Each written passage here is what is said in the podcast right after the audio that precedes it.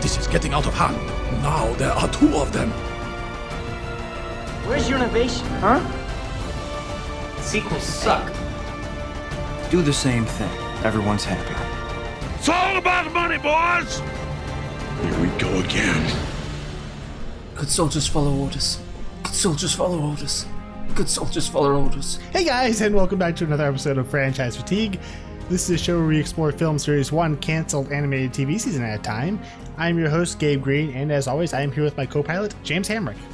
And uh, how's your following orders coming? Oh, well. I'm pretty depressed right now. What a what a heavy season to just end on. Uh, we get, I mean, Yeah. we get some optimism from that last Yoda quote, but uh, for the most part, man, this season can be brutal.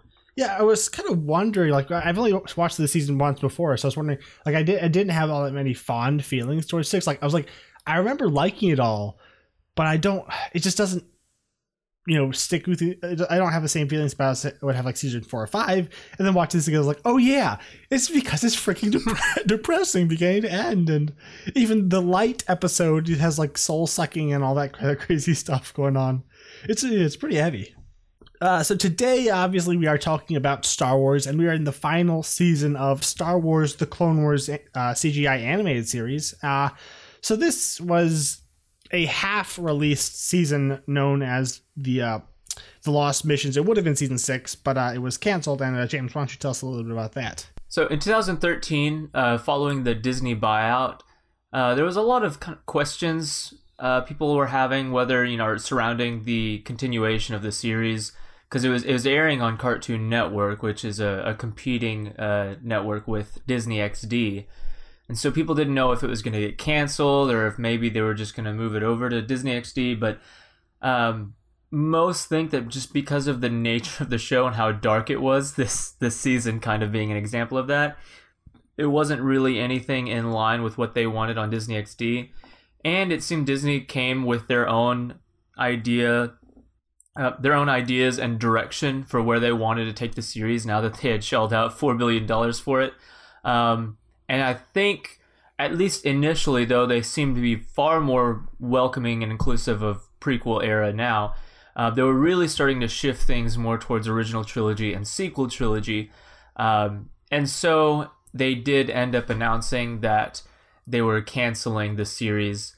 Um, they, there was still, as you said before, there was still, you know, quite a bit of work put into season six. And so they ended up finishing about half the season and released it on Netflix as the, um, as the Lost Missions, as you said. And their official statement uh, that they release is as follows. It said, As we enter into an exciting new era focused on the next Star Wars trilogy, Lucasfilm has decided to pursue a new direction in animated programming. We are exploring a whole new Star Wars series set in a time period previously untouched in Star Wars films or television programming. You can expo- uh, expect more details uh, in the months to come. Yeah, that's total BS. Because like Yeah, and then, they- well, the season six had been written in its entirety by 2011, and so like this thing was full, and they had they had a good the 13 episodes of the Lost Missions, which were pretty much as good as good as good as a complete, and then they had like at least two arcs which are fully you know uh, voiced and had the the story reels uh, finalized. So they they they had plans for years to come. It wasn't. Oh well, we decided it's time to wind down. It was a, it was a business decision. Yeah, like I said, I I don't think that everything in that statement to me seems like that's true from where they're coming from. You know, like that they had ideas for additional seasons, but once this happened, everything kind of got shifted around, and you know, unfortunately, we weren't able to see what the the rest they had planned. And they would they actually released a statement after that. I'm not sure it helps either, though. Um, they said after five highly successful and critically acclaimed seasons of Star Wars: The Clone Wars, we feel the time has come to wind down the series. While the studio is no longer, we feel the time has come. Well, uh, I think a lot of fans disagree, but that is me. Um, this is them again. While the studio is no longer producing new episodes for Cartoon Network, we're continuing production on new Clone Wars story arcs that promise to be some of the most thrilling adventures seen. Uh, stay tuned for more information on where fans can soon find this bonus content, as they called it. Which would have been the Lost Missions, I'm assuming. Yes, yeah, that was what was announced. Um, and what's crazy is, uh, in some ways, this has kind of helped the Clone Wars only because of uh, the Lost Missions going to Netflix. And then, really, Netflix is now where a lot of people are introduced to the Clone Wars. Um, and I just found a, a quote from uh, Netflix's VP of content acquisition that I thought was really cool. It just kind of says what they think of it. Um, he said the series really aged up over the years. It went to a darker place and didn't fit the Cartoon Network brand any longer. So it was a hidden gem that Disney brought to our attention, and we jumped all over it. And so Netflix has actually really, uh, really been benefited from uh, from Disney uh, bringing it over there. Yeah, it's it's always great. We tell people it's all on Netflix, and you, you can go there. The movies there, all five seasons, and then the uh, the uh, previously unreleased Lost missions were all uh, put there as part of a deal. So it is very convenient. Although it probably won't be there too much longer if Disney actually gets their um, their own streaming service off the ground. Yeah, so that's kind of the story of why the series was canceled. It's pretty unsatisfying. It's just yeah, the, a, a, business decision. They didn't want they didn't want competing companies, and so they scrapped a beautiful ongoing story for some of the best Star Wars material of all time, and they just threw it down the toilet. I, but I'm not bitter. I've become a little less bitter because, and I guess we'll talk more about this as we as we continue. But I'm not sure how much it would make sense just contextually to move too far beyond where this season ends because you kind of have to keep in mind that between there's only about a little over three year time gap between the end of Attack of the Clones and the beginning of Revenge of the Sith. Um, so I'm not really sure how much time is left, especially considering, you know, in this season we have Dooku referring to, you know, years ago on Geonosis. It's already, been, you know, it's it's been quite a while, so I don't think there was really room for too many more stories before we've got to, you know, capture the Chancellor and get a move with things. Yeah, because like, if they had had some heads up, the season five finale could have absolutely served as the finale for the show. You know, it starts it with introducing Ahsoka in the first arc, ending with Ahsoka leaving the Order. Like that, that's a great uh, series right there. And if it had kind of ended and no one was the wiser with season five, I, I think I, I, wouldn't have any issues with that. But but knowing what we know about all these unproduced story arcs and having half a season and all these you know various ideas that we knew they they wanted to tell, and obviously since the way uh, Filoni continued telling the story with Rebels shows that he still had a lot of stuff he, he had to get out of his system with these characters. Like he wasn't done either. Yeah, it's it's, it's that, that we have so much information available that makes it so hard. Yeah, but all things considered, I think I think the way this at least the last arc, I'm I'm pretty satisfied with the way things are wrapped up here. You know, I'm I'm kind of ready to to pop in Revenge of the Sith by the time this ends. All right. Uh, before we move into actually the main, main review proper, I want to ask you guys if you enjoy the show to please take a moment to go and rate and review us on iTunes and uh, like us on Facebook. And I've been really bad about this, but I want to mention uh, someone who gave us a, a five star review on iTunes. Some guy named Ryan A. Wall. I have no idea who that is. Uh, he left us five stars. So uh, thanks, Ryan. Maybe he'll come back on and tell us about a great movie. Yeah, if, uh, if we ever find out who he is. All right. So this, uh, yeah, all of four people will get that. um, so uh, this this season is made up entirely of arc, and the, the, first arc is the Fives conspiracy arc, and the first episode is the Unknown, directed by Bosco Ng, and this whole arc is written by Katie Lucas, her last, uh, basically her last writing credit and last credit in Star Wars, which, yeah, I wish we saw more from her. So this one, after Tup murders Jedi Master Tiplar. They attempt to send him back to Kamino, but the Separatists are also interested in Tup's action. Oh, gosh, but the Separatists are also interested in Tup's action. So this one we are at this really cool, basically a space station that's, that functions as a ring around a planet, and the um the Separatists are on one end and the Jedi on the other. They're, they're fighting um in the streets, not the streets, but fighting their way through the station, trying to take the whole thing over. And we also, it also marks the return of uh, Cyborg Trench, who we we, we saw base way back. Yeah, Cat and Mouse, which is which which is the true uh, chronological um, premiere of the show. And he was he was he was his ship was destroyed there, and we don't see him all the way back to the final season.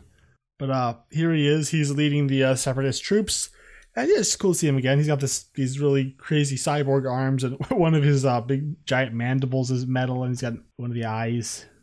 Yeah, it's a little worse for the wear. But looking pretty cool still. What's really crazy about the beginning of this episode is that unfortunately I kind of I knew the a lot about what was going to happen in this arc beforehand just because I was so late in getting into the series.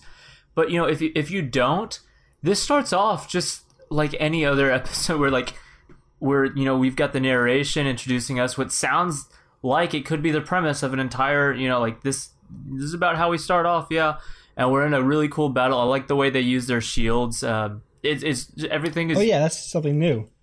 yeah, and and it's it, it looks right in the universe still. It doesn't look silly or anything the way they use it, but it, it feels like the beginning to you know any other episode. And then you know, out of left field, Tup does what he does, and it completely changes it. So like ev- the mission that we were on when we jumped in, everything in the narration initially completely goes out the window, and people familiar with the series might like might then, you know, really really start to get an idea of of where we're about to go with with this arc. Yeah, and the, the execution is so matter of fact. Like, there's there are so many ways they could have like just stylized it, but it is just so matter of fact and brutal, um, and how it's done. It really shocks you. Yeah, and so they, they obviously the Jedi are very concerned because this clone just shot a Jedi Master, and so they try to send it back to Kamino, but uh, Admiral Trench, who had holograms of it, uh, wanted to capture the um. Actually, no, Dooku wants Trench to capture the the uh, clone because he fears that Order sixty six might be um be getting revealed. So they have this really crazy uh, ambush where they these uh, space droids jump out in front of the ships and like land on top of the X-wings and just execute the pilots through the windshield.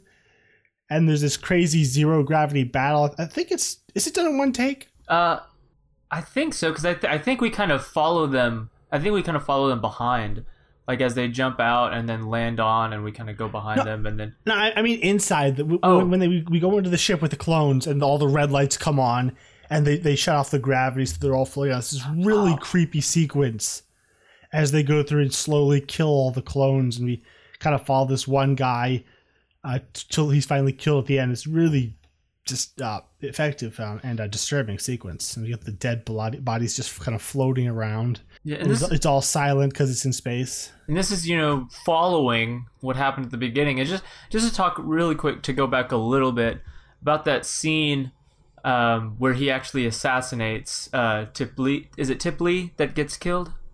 Tip Tiplar is killed. I- I believe it's Tiplar is killed. Okay.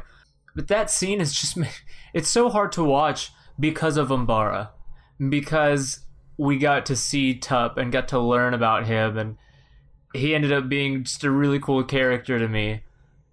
And now, you know, now that we've seen what he was able to make it through, this is the way he goes out. And that the the initial scene of him like just kind of chanting to himself and his eyes like just completely going crazy like left and right and he looks like he's losing his mind in front of us it's it's almost unsettling to watch D. Bradley Baker's uh, vocal performance is really effective as well. yeah really really strong. It doesn't sound cheesy or anything. It, it sounds like i said unnerving especially considering we know this character. And so i'm already just like bummed out by the beginning of this episode. And now you know we're trying to get him back to figure what's going on. And we have this other terrifying sequence of just seeing all of these people get killed off. It's man they're not pulling any punches. And this, uh, the uh, the animation in this final season, like we've been praising the animation, I, I, think they stepped it up one, this time as well. I, I almost wonder if they, they, they kind of knew this was going to be their last hurrah, that they really went all out and making this animation look good because it, it is really gorgeous and the, the just the movement, the facial animation, just the the settings, the sets, everything looks really good. Yeah, over the course of this arc, I mean, what they do with fives especially you know as he's pleading his case and he's like kind of losing it more and more as we go on. It's just it's a phenomenal performance, and that, that's really what it is. It's a it's a genuine performance with physically and and vocally. Um, I, I think I said it uh, on season four. No, it may have been season five. Just you know, my my desire to be to just see this live action kind of goes away with every new season because I almost get to the point where I'm like, I'm getting everything I can get out of this just because of how good of a job they're Yeah. doing. Yeah, they they really uh, did something special with this last season. Um, so then the uh, the Anakin and Fives and a couple others decide to go stage a rescue. And Rex. and Rex, uh, obviously Rex, um, decided to go stage a rescue um, of Fives, and there's this crazy shot of them like running on the outside of the space station and grappling onto the ship, and there's another really great single take action sequence, and they break into the uh, they break into the the, the ship that's carrying Fi- uh, Tup. And this is really cool action sequence as they go through and kill everybody. Yeah.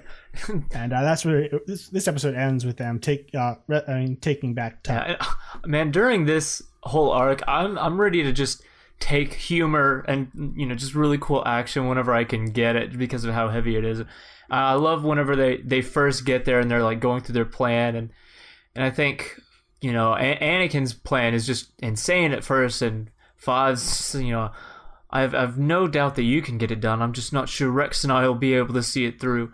Um, or when, whenever they first get their binoculars out and I think it's Fives who has this huge set, and Anakin pulls out these little ones. And it's like, oh, your scope's Jedi issued, sir. It's just you get the little bitty bits of banter between them, and it goes a long way here. Yeah, and you really see the loyalty between the clones as they're trying to do their best to get uh, Tup out of there and you know to get some medical attention to figure out what the heck's going on. Uh, so they're taken back to Kamino, and the next two episodes are them in Kamino. And one one point I didn't really get is that they put Fives in isolation because there's they suspect that Tup's malfunction might be due to a virus, and that Fives might be exposed. But why only Fives? Because every other person around them has also been around Tup. Well, That never really made a lot of sense to me. so I don't think it it was so much that Fives may have gotten it because he was around Tup. I, I think they were wondering that the two both whatever got Tup may have gotten Fives at the same time, and he might be infected as well. It wasn't so much that it's contagious now as it was however Tup got it, Fives may have got it in the same way. Hmm. Okay. Um. So, what we have revealed here is that the Kaminoans were basically in on Order sixty six from the beginning. They programmed it into the clones, knowing exactly what it was and what it did. And even though they were working side by side with the Jedi for the entire war, they were fully on board with uh, Order sixty six happening. Yeah, It's it's, pretty cra- like crazy. this. This sheds a whole lot of light. It, it's cra- just because of how long it's been since I've I've gone through this. It's uh, over a year. Uh, I forget about some of the stuff that was said. I mean, it really makes you look at Attack of the Clones in a completely different light because they seem. yeah, I so- like Lama Su, you bastard. I know he was such a cool like he was he and Tom uh they were really cool characters and I, I I've always liked Lama Su. I think his just he seems so like soft spoken and kind. Um but not anymore. I I guess I gotta hate the guy. Um but, but yeah, it's weird and between between this and um I, another is it it's it's the final Yoda arc where we get into more about Sifo-Dyas. We get a lot more to go off of when we're trying to put together the kind of mess of a plot that happens in Attack of the Clones. Um, one of the things that stuck out to me here is that I, I don't know if it makes it any better, but it, we do get more. I we'll get there. I think it does a fairly good job at salvaging what they had. I think I can mostly put put it together in my head.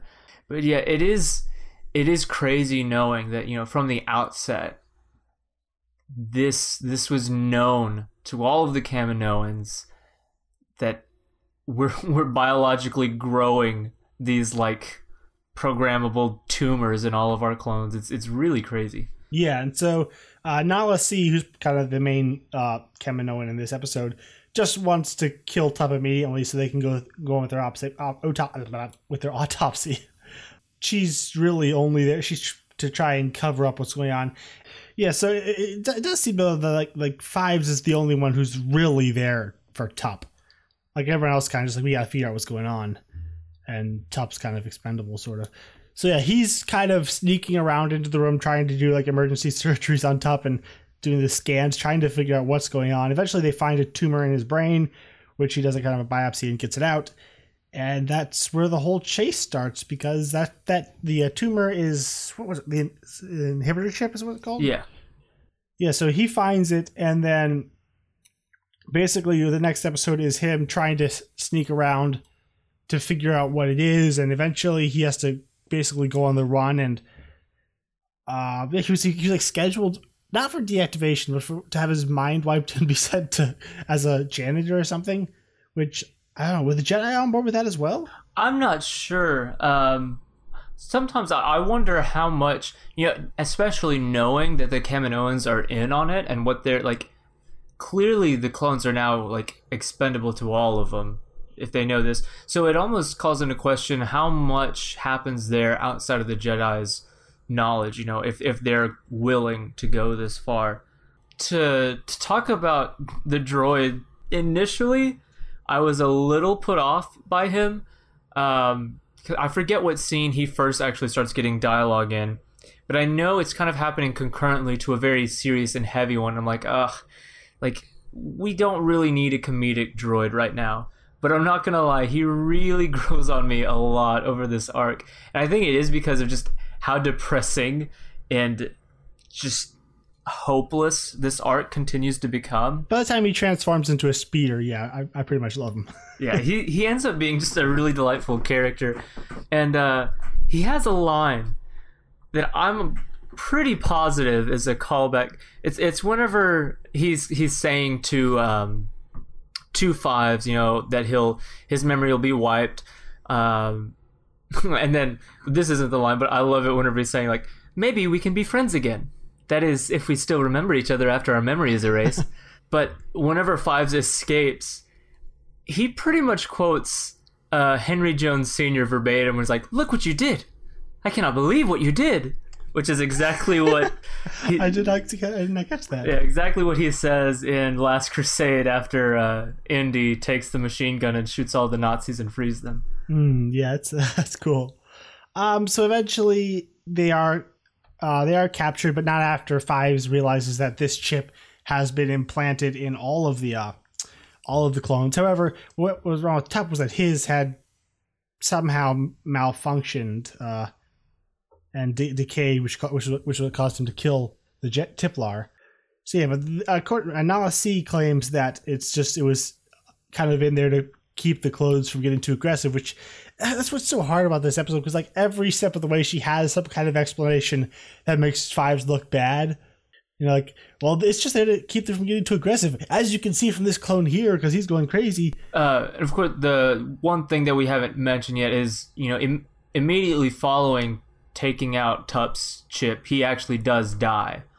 Um, Oh yes, yes, that happens. and so, first of all, that's that's hard enough to watch. If, if seeing him go crazy and kill one of the Jedi isn't isn't already tough, he he then just dies, and he has that line where you know it's just talking about the nightmare, the never-ending nightmare being over, and him finally being free.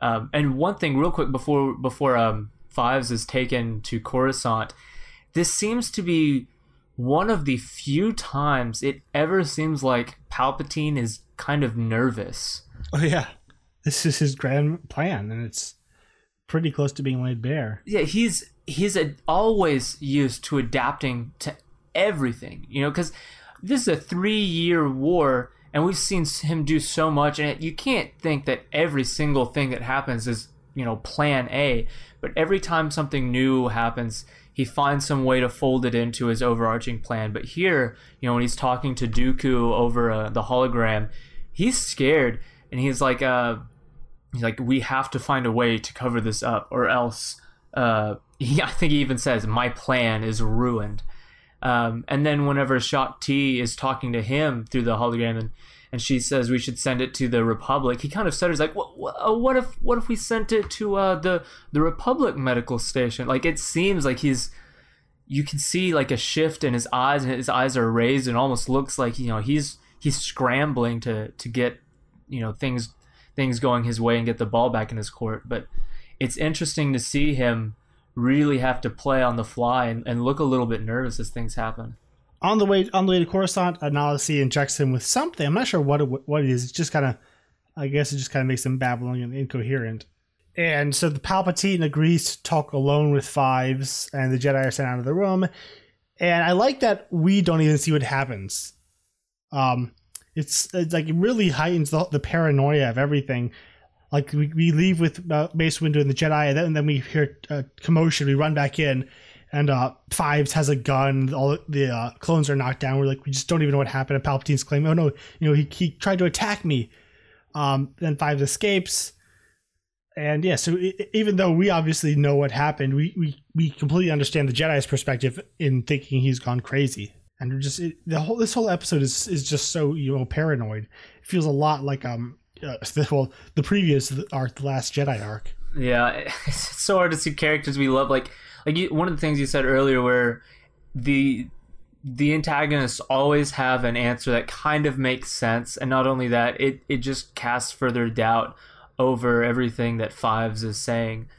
Uh, one of the also one of the things like I guess it's I get a bit of a lore addition. One of the reasons why the clones in the series end up being so free thinking is, uh, and maybe it's even something the Kaminoans overlook, but um, what's her name again? The uh, the Kaminoan who Nala Nala Se? Se? Yeah, uh, where she says the the clones being around the Jedi for uh, for so long has kind of inspired uh, creative thinking that wasn't really anticipated.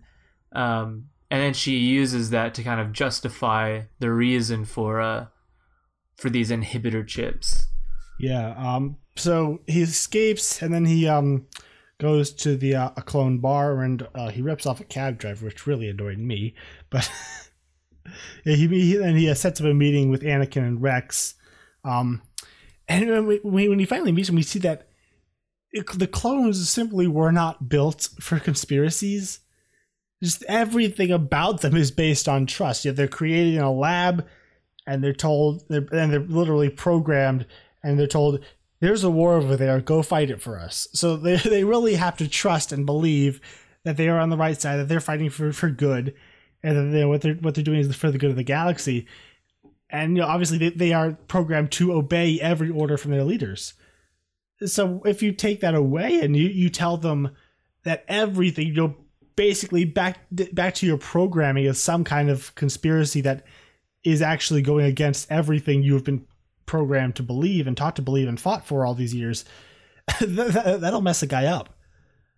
And so once he meets with rex and, and uh, anakin he's kind of babbling and he just doesn't know he can't he can't even just process the the magnitude of of you know the, of how his uh, life is being turned upside down. It's really sad uh, to watch as he's you know, just trying to communicate with them, and obviously both of them are like, "Dude, you're crazy. Just shut up, and we'll we'll take you to get some help."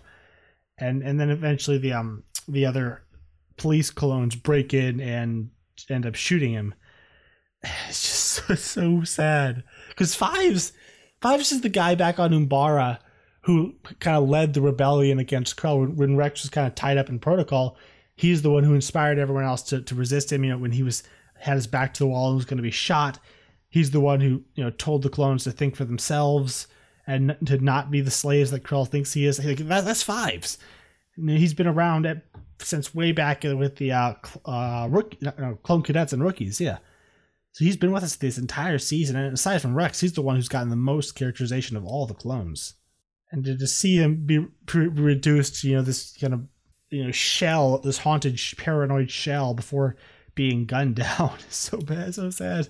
Yeah, th- this recent viewing really did make him into my favorite clone. Uh, by the end of this, I feel like I can confidently say he just, especially everything he did in the Umbaran arc, whenever you know he he's not even really pleading for his own life during the execution scene. He's just he's saying we are people. He even has has a, a similar line um, in this arc in one of the episodes when he, he's yelling at Nala Se and he's like, "I'm not a piece of hardware. I am a living being."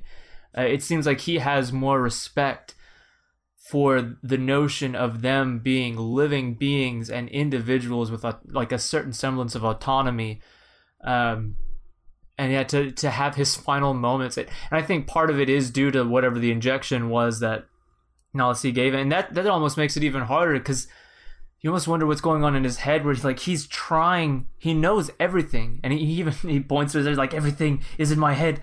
Like he knows everything but he can't get out a, a full coherent thought because like you said the magnitude of what he's discovered whatever that's been injected and sort of stand there in front of the two most trusted individuals he has and not really be able to fully explain himself it's it's really really sad And beyond just the character, this information would have saved the prequels. It would have brought down uh, Sidious, and the Jedi Order wouldn't have fallen. We wouldn't have had the entire rise of the Empire, the entire conflict of the original series, original trilogy wouldn't have uh, had to have happened. And now, when we watch Order sixty six and cry, it's all the harder knowing that it came this close to being stopped. and man that that death scene when he's shot and Anakin orders the shield down and the sad music plays and Rex is just trying to keep Fives with him. And they just stretch it out for like a minute long of just lying down there with him. I I actually did shed a couple of tears watching it this time just because of how much he grew on me and how much I care about these characters. And you have the the shot of the other like the police clones realizing the you know just the gravity of what just happened. You know they they're shooting one of their own that they they even take off their helmets and just kind of stare at him.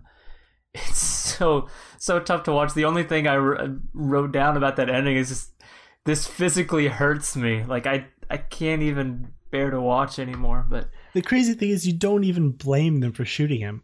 Like he drew a gun on them, and they they like they were they were yelling, you know, "Don't do it, don't do it," and they didn't fire until he pointed the gun at them. It's just like you can't even blame them. There's no bad guy in the situation.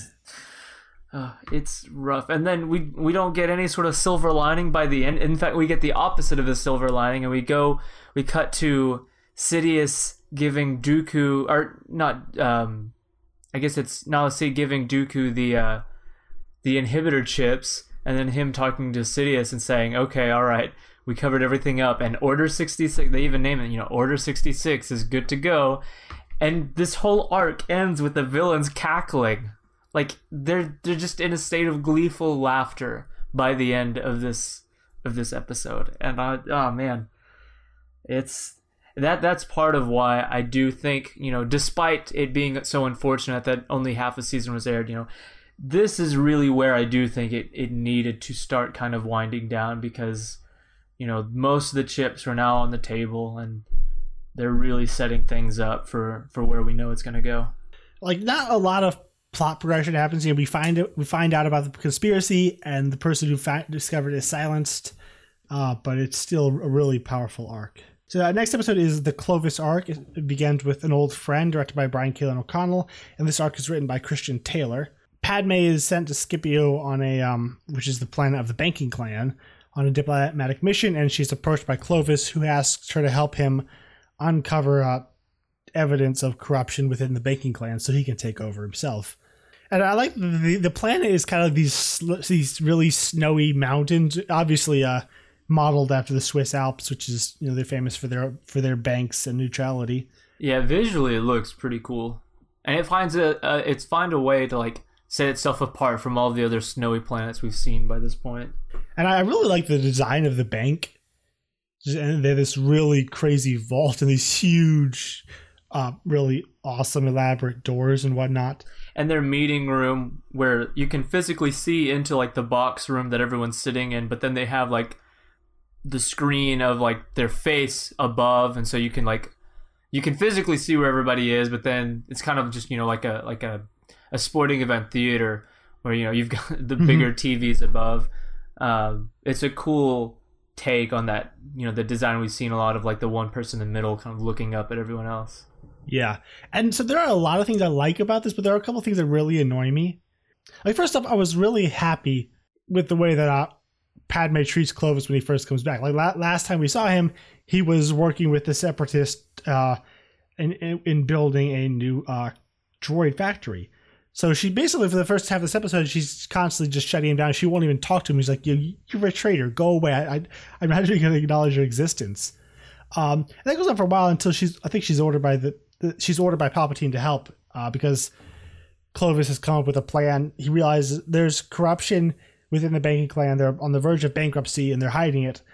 Um, and since the Republic is so deep in debt and they, they, they're obviously they need assurances that's going to continue, and they need they, they obviously need more funding for the war.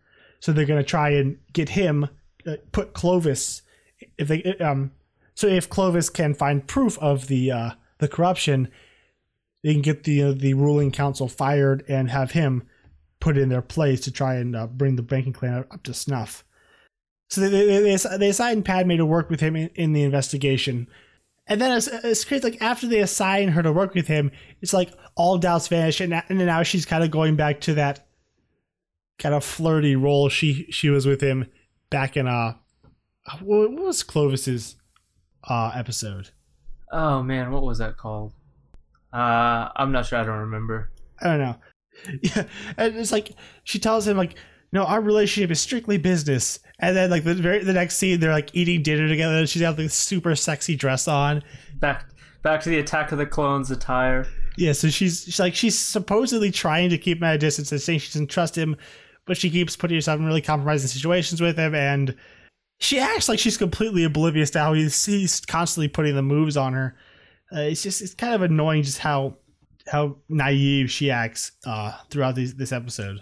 Yeah, like you said, it, it's. I think it's made all the more jarring just because we it was immediately preceded by a very realistic take where I love. She doesn't even lock eyes with him at first.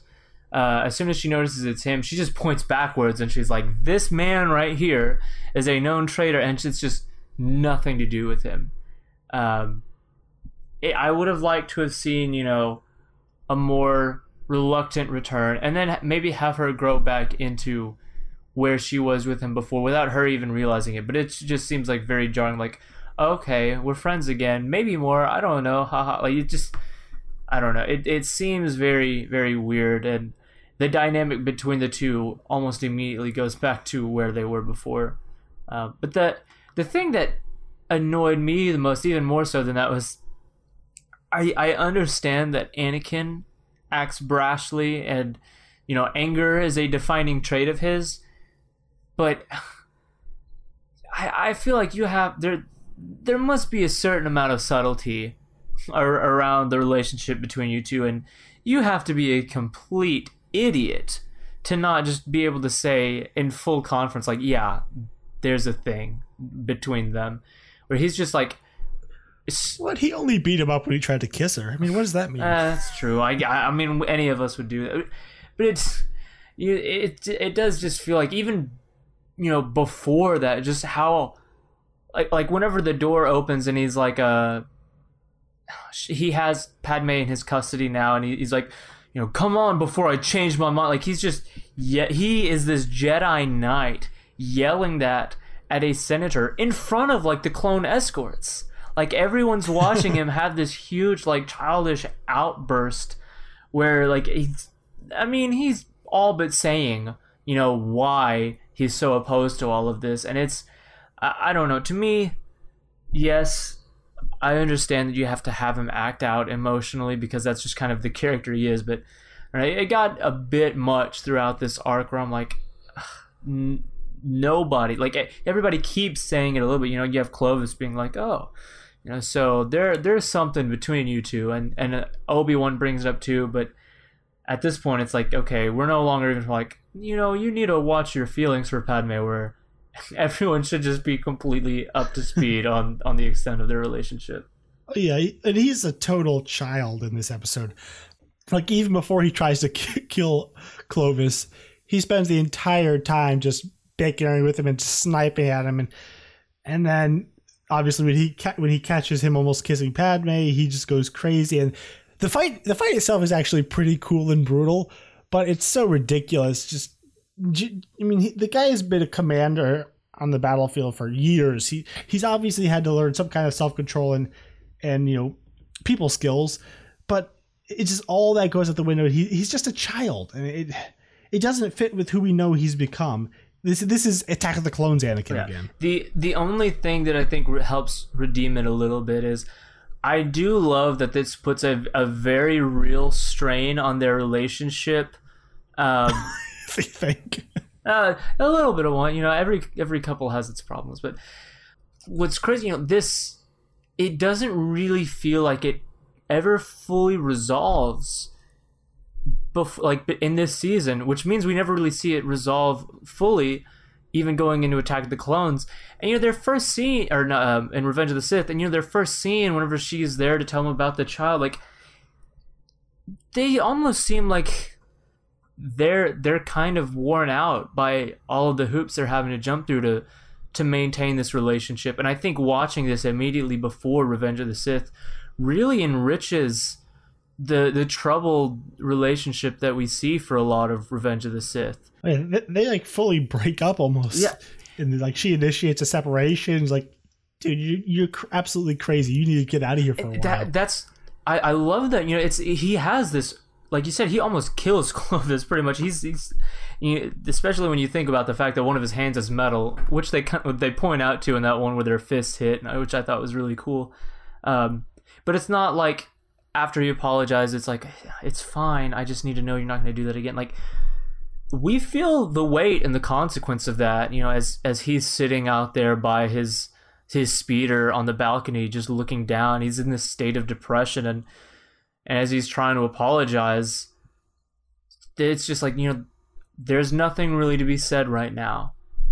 And like i said you know they kind of come back together but it still feels like even in episode 3 we kind of feel the shadow of everything that's been going on around the two over that whole movie So they uh so they do expose the corruption on the way uh Padme's uh handmaiden Teckla is killed. Um it was kind of weird the way they killed her kind of almost like off screen and then then they pretty much never acknowledged her after that cuz she was the one who inspired that really important speech Padme gives back in Pursuit of Peace kind of pointing the government back to the to the to the good of the people. I just felt a little weird.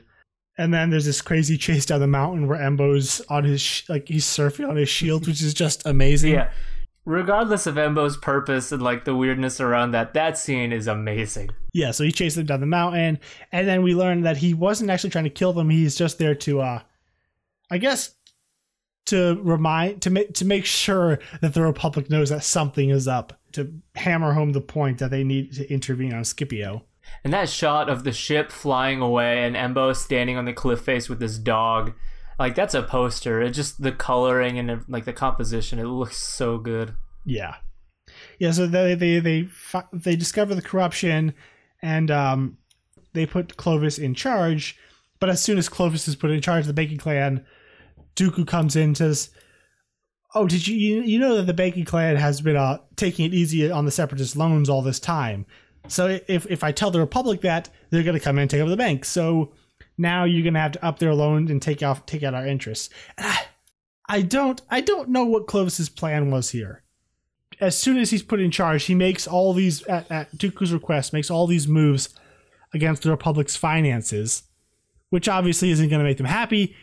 And he also allows the droid occupation, which obviously is going to instantly bring a Republic invasion. Like, what did he plan to do there? Why didn't he run to the Republic and try to?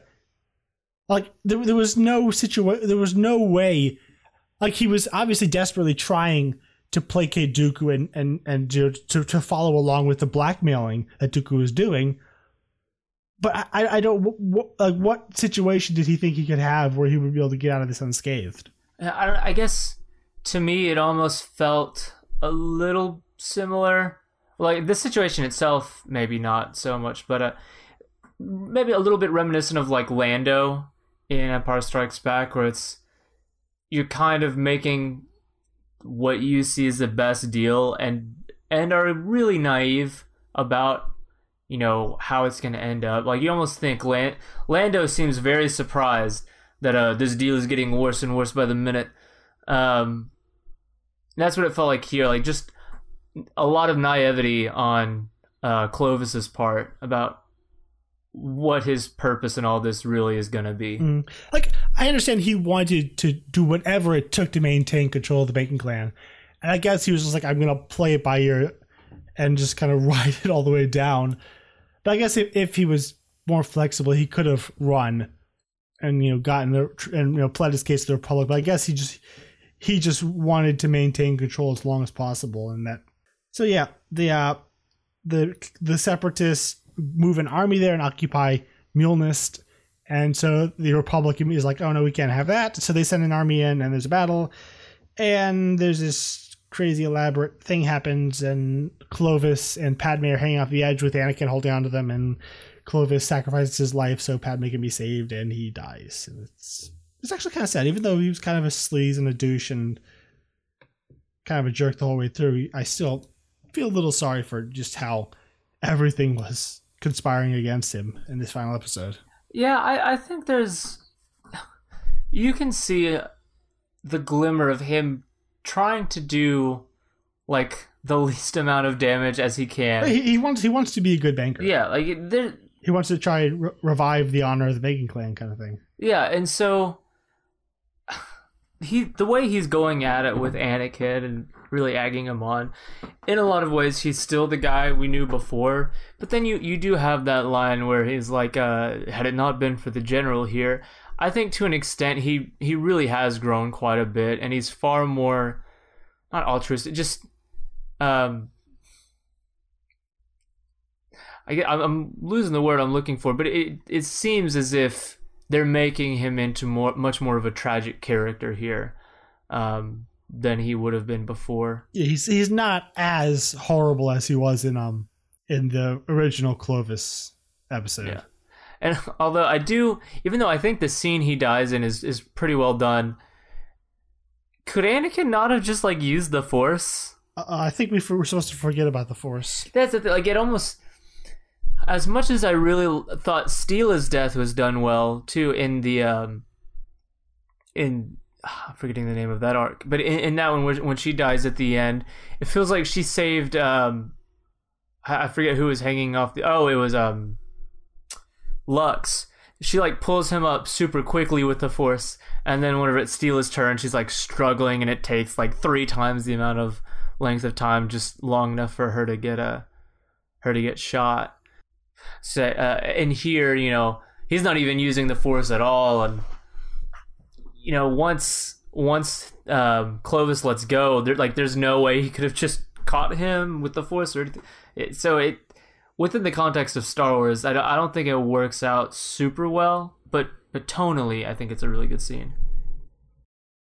Yeah, it's actually uh, ripping off the ending of the uh, Macaulay Culkin Elijah Wood film, The Good Son, back from like the '90s or something, which all of four people have seen. Well, I wasn't one of those four, so spoilers. Yeah. So yeah, uh, with with Clovis dead, the Republic completely takes over, and they they uh, place the banks in the ever trustworthy hands of Palpatine. I'm sure all this was just one elaborate accident. No, no one planned it. Man, that's what's so crazy. Like it's it's so cool about this show is you know Palpatine's plan just confined within the films is amazing um, following it from point to point. But you get even like so many more layers here. You, you know you see how he takes out certain individuals and how he turns the public opinion on the jedi and now how he like gained control of the entire banking clan. And I, I love you know the dialogue he has here which is so reminiscent of the dialogue in the films where he's like it is with great humility that i take on this he, he's like saying all the right things. And he has just the right demeanor. I love democracy. I love the republic. It's but the how many more layers the show adds to his plan is just it's so cool to see. And it also just says, you know, like how how dark and hopeless the war is and the, and this series is at this point where you know, early on, you know, we're rooting for the Republic this whole time. And now, six seasons in, the fact that the Republic is gaining control of the banking clan, like, this is a bad thing. Like, we're, we're to the point where Palpatine's plan is so far along that it is it is not a good thing whenever these kind of republic victories happen. Yeah, republic victory is a loss for good in the galaxy. That's that's why this show, that's why this this uh art this uh, season is so depressing, man. And next arc is the disappeared. Uh, the first one is directed by Steward Lee, and this arc is written by Jonathan W. Rinzler. In this one, Mace Windu and Jar Jar Binks travel to Bardotta to assist Queen Julia as the planet's leaders begin disappearing. And as you can see, we have Jar Jar. Yay. Um, however, I will say that this is probably the best Jar Jar we've gotten. Like, you know, uh, in season four, we're talking about how he had massively improved to where he wasn't a plague on the planet and he actually kind of did some helpful things occasionally. And, you know, he has like one or two clumsy moments, but pretty much for the entirety of this episode, he's either helping or at least not getting in the way. Which, yes, yeah, it's, it's like it's cruel. And like he like towards the end he's actually in there throwing punches and he even picks up this gigantic gun and starts blowing away robots for at one time. Yeah so he actually like i i still think he's a misguided character but it is the best version of jar jar pretty much that we could ever hope to have. Yeah you know i can't really be i, I was very upset at the beginning because i completely forgot that jar jar was in this. Um and and my being upset felt all the more justified when we were forced to watch him making out with another alien, which I never needed to oh, see. Bigot. it was just horrible. Um, but I, I I agree. Like this is the best version of, of what this character is, and I I got to the point where like I didn't really mind him anymore because I I'm not even really I, I don't even really hate his character all the time. Like when used right, I I mean I, have said it so many times over the course of this series that I, I hate it when people are in like unjustly rewarded for just like being cowards, which is a lot of the way he was used. But I also like moments like when he's with them in the uh, whatever you call it, the the underwater ships, and he's just freaking out. Like sometimes he's just kind of hey, this he's just kind of this funny background character. Not all the time. It doesn't always work. The scene with the pod and the numb tongue is just horrible. Oh, Mac the Big the farce. I, I like. I kind of like that we get to hear that again. Um, but yeah, all that to say is here it's like we maintain his personality because I think it would have been wrong to just have him be a completely different character. But uh, so they, they maintain his pers- his general personality, but they make him useful and they they keep him from just tripping over everything and getting in the way and and any victory he has it's mostly earned. Yeah, it's not that bad. Yeah, they put him with together with Mace Windu, which is a really odd pairing considering Mace is you know so humorless and no nonsense. So yeah, they go to uh. Uh, these are the Dagoya people, and she doesn't well, interesting thing about this people is that they really hate the Jedi. Essentially, they accuse the Jedi uh, when they come and took the the force sensitive children. They accuse the uh, Jedi of kidnapping, which I don't really necessarily disagree with. I mean, when you're taking a child too young to make a choice and then raising them in your cult, you're not exactly. I mean, that what else is it? Yeah, they don't really ever try to. Uh, answer fully that question about what was really happening. They just say like, "Yeah, they were accusing us of that," and that's it. You know, and and the uh, the aliens still I, f- I forget what the race is called. What are they? Dagoya. Dagoya. It seems like you know they are still very cemented in in their stance on things after all this time. So maybe there's a little bit of credibility to that. Yeah, so it's, it's, they're, they're, it's interesting that they're a very force sensitive people they, they have they have a, it's like a different connection to the force than the Jedi have. They talk about they're, they're highly pacif- pacifistic.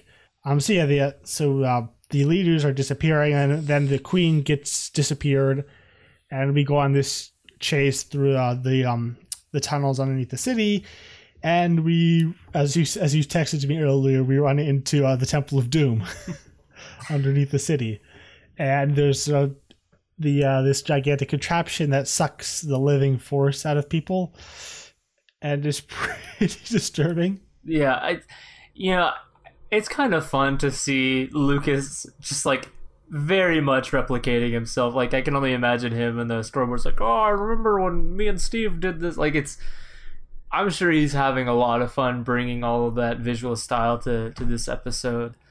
Yeah, so there's that, and then there's a you know elaborate Indiana Jones battle, and they fight and they're freed and they win, but the uh, bad guys escape with uh, with Julia again.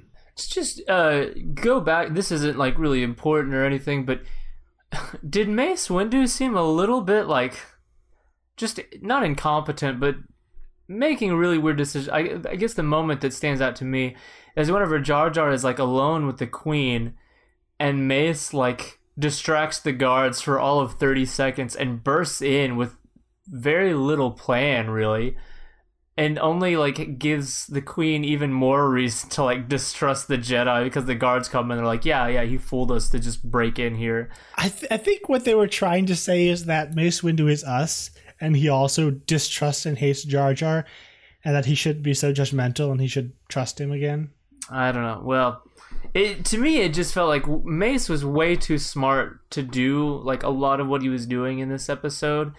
And you know he he gets kicked out and not now not only does he cause like would it, realistically would he give the queen cause to only further distrust the jedi? But now you know even when she's alone with jar jar there's the chance of him breaking in and like very openly like trying to use the force to you know to have the the guards leave and it it just felt a bit weird considering the result of that was like he got to kick in the door for all of five seconds before the guards were like oh we're back Yeah, next episode, uh, they go to the uh, the Frangawl cult, which is what they're called.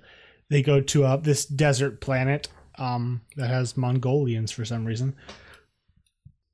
And with this really fun kind of running chase slash fight through the city as you know Windu's running ahead, then Jar will get in trouble, then he'll come back, double back. It's just this long kind of rigmarole as he's going through the city, taking out the cultists. Um, and there's a couple of really cool scenes, like we're, we're Mace Windu's busy fighting the Gundarks, and Jar Jar comes in there and like socks the uh, the uh, the the Mongolian guy, and then he actually takes him down. It's like, whoa, I was not expecting that. yeah like we said earlier jar jar is actually active in a in a positive way here And so we find we finally come. They they ride out into the desert, and we come to this this uh, I don't know how would you describe it? It's this altar or whatever, this kind of temple thing that has these lenses lined up, and once the planets align, they're gonna suck the soul out of uh, Julian and use all the living force they've obtained to raise the Great Mother, who is dun dun dun Mother Talzin. So apparently she's been running a cult on her on the side. That's just like what while one she's does on the leading the, side. the Dathomirian witches, she's also like appearing to this other group and turning them into her cult. Yeah, it almost makes you wonder if that's where some of her power comes from. Um, she's kind of using this side thing to to fund her real her real thing going on over here. Yeah, so she like she actually was something happened to her when Grievous tried to kill her. I guess she doesn't have a body. But also one really interesting thing was is we're we're given a more complete explanation of that the death of Dathomirian witches like it was interesting like they talk about how the magic isn't the force, but what what they use the magic is to try like they're they're not force sensitive, so they have to use the magic to connect with the force. I guess is what I got. Is that right? I I'm not sure. It, it to me it almost seemed like this is just a different way of using the force. Like it's just a different side of the force that we just know little about. but but she like it seems that she doesn't actually have any natural connection to the force because she wants she wants uh, Julia's and and uh, on the the other Dagoyan uh, force sensitive. She wants their their force energy to essentially co-opt that uh, the ability to connect with the force for herself. So she, she'll not only have her magic, which is incredibly powerful, but she'll also have now have this force sensitivity, which will you know like double her powers. So it seems to be something distinctly different about it. To me it almost seemed like just because of the like the living force being sucked out like you had that greenish mist to me it looked like this is just kind of always how she'd been getting her abilities because this whole prophecy about the mother like this seems to have gone back for quite a while and so she's been involved here for a bit. So it just seemed like you know everybody that's i guess has been sacrificed all of that green force like the living force that's coming from them just kind of goes immediately to her. And so it, it to me it just looked like the same thing that she's always been using it's just that that force is going to be you know if that green thing is the living force then the living force from the these aliens who are extra force sensitive is going to be much more powerful than like the green living force from you know any joe off the street Yeah. Um. So then they come in, and we have the Jedi and the Gungan. They come in and save the day, and once again, Jar Jar is awesome. They fight these giant stone guardians, and he gets a uh, bang boom gun, just starts blowing people away. Uh, and then the Mother Talzin forces this sword of green magic, and she fights sword fights with Mace Windu, which is awesome. And uh, then they, they destroy the they destroy the orb, and she kind of vanishes in the wind. so did you take that as her death Uh, we're not supposed to take it as her death because she may or may not come back. okay never mind I, I think she she simply returned to the state of being she'd she'd had ever since uh the the witches were destroyed. This Okay. kind of in between state she's been in. okay And so then they ride off into the sunset. It's very Indiana Jones hmm, ending. yeah Like this whole episode, it's it's real, super mystical, but not in a like a Star Wars mysticism, more in a kind of vague Indiana Jones mysticism kind of thing. the weird quasi-religious kind of stuff going on Yeah, so not terrible considering Jar Jar is the second lead character. And maybe a bit more welcome than usually would have been just because of everything preceding it Yeah, like it's it's weird. It's it's quite um. it's almost refreshing at this point it- it's the the light episode for this, but even though we all still have you know people having their, their souls sucked out and witches and cults and all this crazy stuff going on, this is the fun episode. Oh dear. And so for the final arc, this is Yoda's force journey arc. um, actually, no, no, it's it's weird. Like they kind of act like the Sifo Dyas episode is part of Yoda's arc, even though I really don't see the connection. it's weird I'm, I'm forgetting okay so it to me it almost reminds me of the first episode in the the the wrong jedi arc where you that episode feels the most distinct of any of them and it almost like you could almost summarize everything that happens in that first episode just in an opening narration But even but even the plot of that is the inciting incident for that entire arc.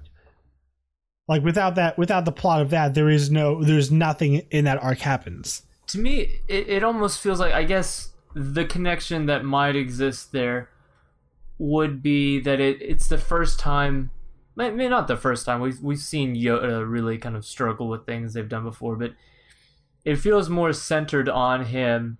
And you know we end Mhm. with with him saying like yeah we've gotta we gotta co- cover this up. That there's starting to really be doubt placed on him and he's struggling even within himself. And that kind of carries into where we find him in the next episode Yeah. It's just that the the arcs usually are one story. Like this is just like it's one story with Yoda, then a completely different story with Yoda. Kind of, I guess, loosely connected by the thematic uh, thematic uh, center of the Jedi are kind of questioning themselves. So, um, going back to this one, this one we have uh, the Jedi receive a distress signal from the ship of Sifo Dyas. Remember that guy that was for some reason in uh, mentioned in Attack of the Clones? Yeah, he's back, or not really. So they, they go in, and this opening, it, it really I really felt like they were about to find like Captain America's uh, ship in the Arctic, or maybe or maybe a um one of the uh the um, the Freemasons uh, ships with a bunch of treasure on it or something. yeah i really love the visual style here uh like the close-up in the sand and these giant like tires wheeling by it almost felt like like something ridley scott shot where uh You've got all of like just these people walking by this huge machinery in a in this desert area. Uh, but yeah, I, I love just the tone from the very outset, um, and I, I too got that Captain America vibe as well. But I, I'm a big fan for like for openings like this, and even even though like the actual what's happening on screen is not similar at all, it kind of reminds me of of the first episode of season five with uh, Maul and and Savage, where there's very little dialogue and you're kind of setting up this intrigue with just this sense of tone and atmosphere. Um, and you know, you find the old deserted ship, and you've got like the odd comment here and there, but you you see the lightsaber. It's it's really building up a lot of really cool intrigue just with like the visual storytelling. So what we get here is pretty much it. I feel like the the storytellers and maybe even George Lucas himself realized that the all, all the Dyas stuff in Attack of the Clones is kind of confusing. So it really feels like this is Just here to like to to say, all right, th- you know all that stuff that you were wondering what it meant. This is what it means. Um, so we have the Jedi. Basically, because the Jedi are like, all right, this distress signal came from Sifo Dyas' ship. We found it. And then we kind of go into this whole thing of, where they, they talk about what happened to Sifo Dyas, how he had been on Felucia, uh, settling a tribal dispute, and he was killed and buried there along with Silman, who was one of the Chancellor's uh, Chancellor Valorum's aides.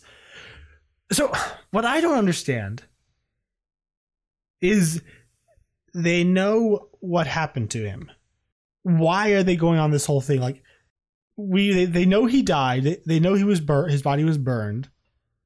So, like, what's the mystery? I, I don't. I, I never understood what like why what is the driving mystery that sent that forces them to send Anakin and Obi Wan on this huge investigation to find out what happened to Dyas when they tell us what happened to Dyas. Well, I think they thought that they knew what happened to him, and they thought that you know the circumstances surrounding his death, they had no reason to be suspicious of.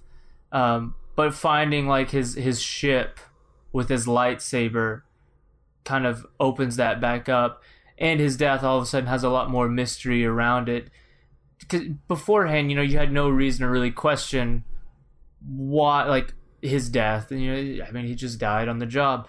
But now knowing like what he did beforehand, maybe there's more to why he died than we initially thought. Especially considering as soon as we try to access that, we see the files are closed.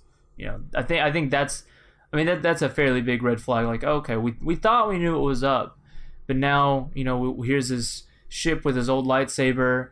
The files surrounding his death are you know are secrets. We never we never knew that before because we never really knew that we had any reason to be suspicious about the circumstances of his death. And I, I think they have more reason now to be like, okay, well maybe we really do need to figure out. It's still a ten year old death, and you're in the middle of a galactic war. But but that's the thing. They're in a the middle of a galactic war.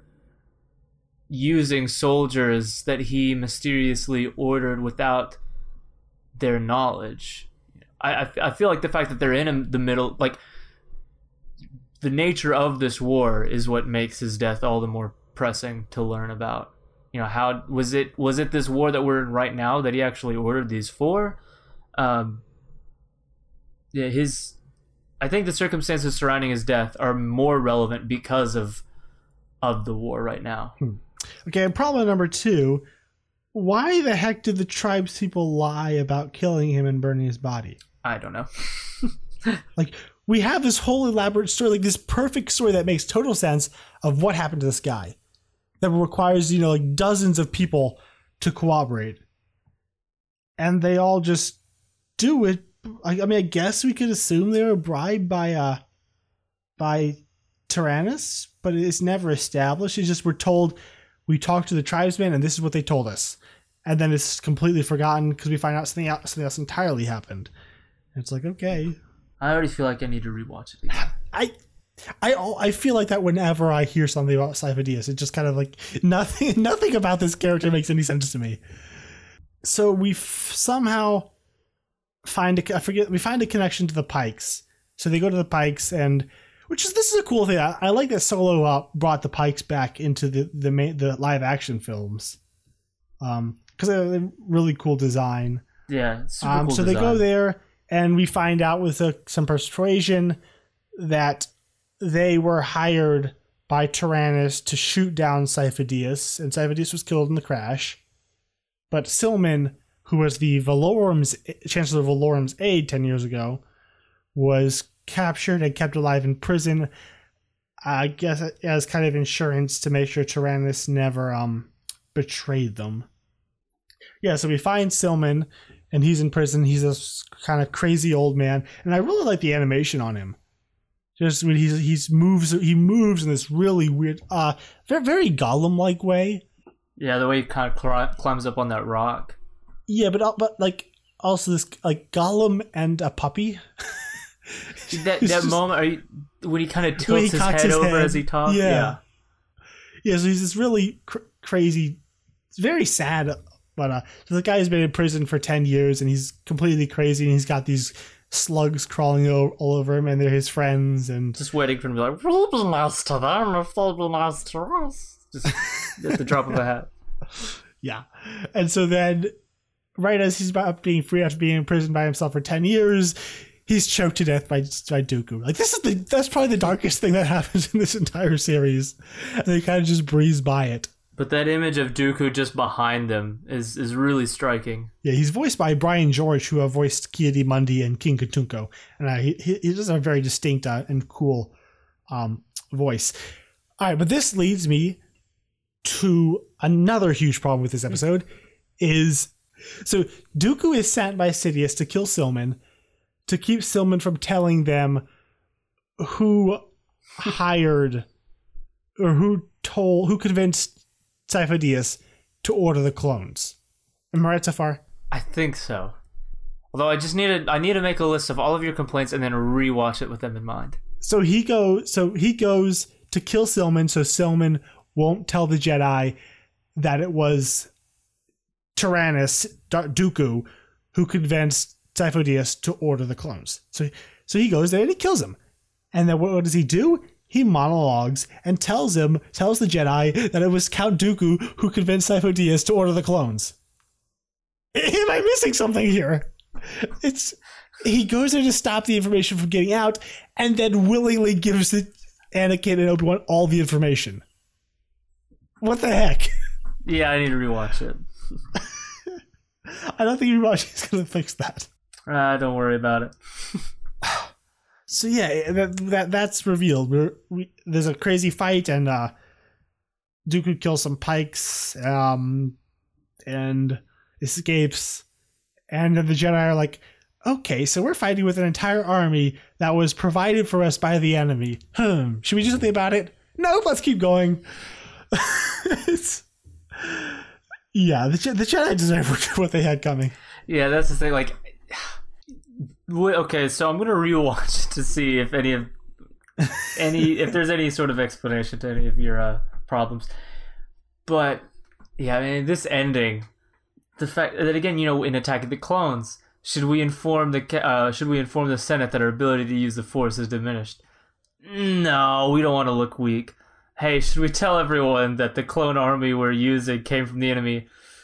No, people would think that you know we're too na- we're like we're naive and stupid. Yeah, there's no way that that clone that malfunctioned and shot a Jedi was part of a plot. Nah, that, that's too far fetched. That yeah, at, at this point they really have orchestrated their own defeat. Yeah, I mean, I, I like, I really love that Lucas made the Jedi a corrupt organization that brought about their own defeat. This seems to be kind of laying it on pretty thick. uh, yeah, it's kind of starting to push credulity uh, with their stupidity at this point, I think. I know they were trying to solve the mystery of Sifo-Dyas and who he was and why he created the clone army. And they do. We, we get the answers to all those questions, but it's also done in this incredibly convoluted way that also adds another dozen questions as well. It doesn't it doesn't help a lot. So I, I think it helps with the Sifo-Dyas story. I think most of the problems here are are kind of self-contained within this investigation. But as far as like the timeline and the purpose of, of everything with Sifo-Dyas, I, I think it it mostly makes sense now. Where you know this happened at a time where Dooku would have presumably still been a member, like a, a a Jedi. I, I think he had already le- left and gone back to his uh, countship at this point. He had he hadn't revealed himself as a Sith yet, but he had he had returned to being the count of whatever planet he was from. Okay, and so somehow, I, I think we're we're meant to believe that uh, so Dyas, you know, had had visions of an impending war, and which which to me is kind of cool. Like it's it's a self fulfilling prophecy where he sees a war happening, so he he creates the army that made that war possible. Um, kind of, it's almost like this motif we see again and again, where uh, Yoda says in Revenge of the Sith, you know, perhaps a prophecy misread could have been, um, and so he's just again, like, you know, re- just so it's constantly recurring in Star Wars where we visions that we're seeing, we're taking the wrong thing from it. And so he wants to build this army, and the Jedi don't give him the go ahead. And I guess that the Count, because you know they were told that there were two Jedi, or were they told that there were two Jedi there, right? That's why I thought that Count Dooku was still a Jedi, because I thought that there's somewhere in this arc where they say, no, it wasn't just Sifo Dyas, there was another Jedi with him. And I thought that that would have been Dooku, who may have Oh, you talking where the guy said they they they, they want to be Sifo Dyas? Like when Silman says that line, yeah, someone someone who wanted to be Dyas, yeah. which I have no idea what that means. Yeah, I'm not sure what he means by wanting to be Dyas, but I think we're I. That's why I thought that this would have taken place while Dooku would have still been a Jedi, because it like those would have been the two Jedi that they had seen, um, and Dooku's kind of like the only one who who believes in Dyas and and what he's doing, but in reality, while he's a Jedi, I think at this point he's already turned and he's kind of he's acting under orders. Um, and so once the create like once they uh, kind of give the Kaminoans the go ahead with the clones, he orchestrates Sifo Dyas' death and then resumes operation under like the the pseudonym of of Tyrannus. Okay, stuff ha- stuff happens. Moving Yeah. on. Uh, so th- the rest of this arc is Yoda's um, uh, trials, I guess.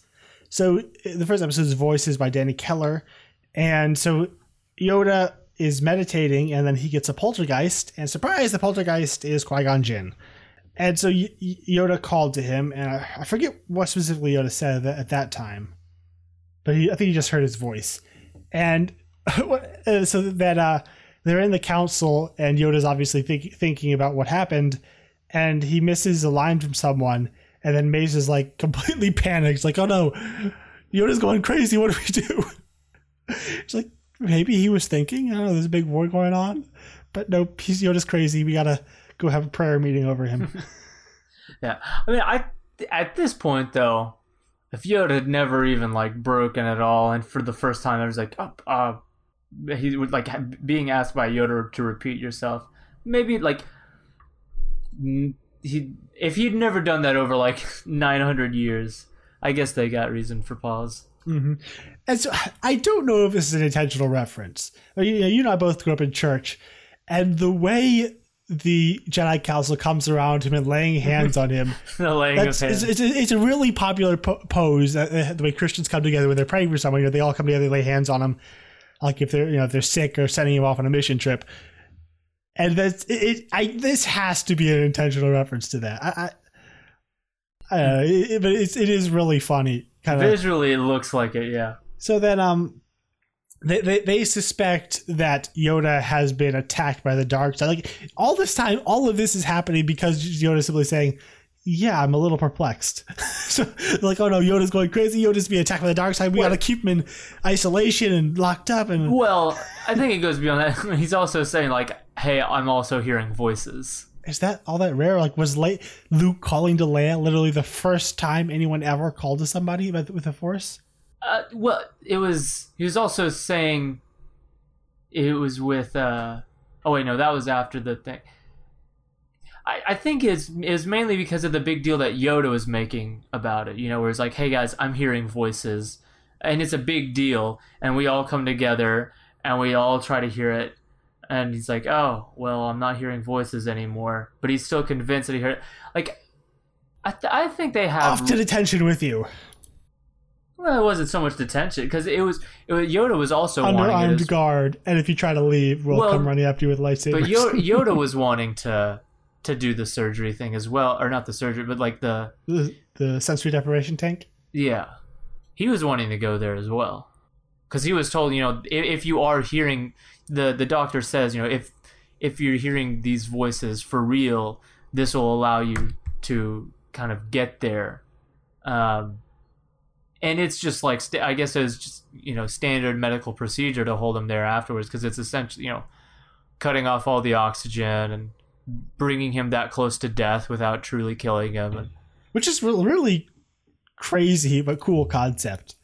Yeah, they have this meditation, the sensory dep- deprivation uh, meditation chamber. Um, although it seems a little dangerous. they almost kill Yoda. Like it's like everyone's like, "Oh my gosh, I thought we lost you!" Like you, you almost murdered Yoda.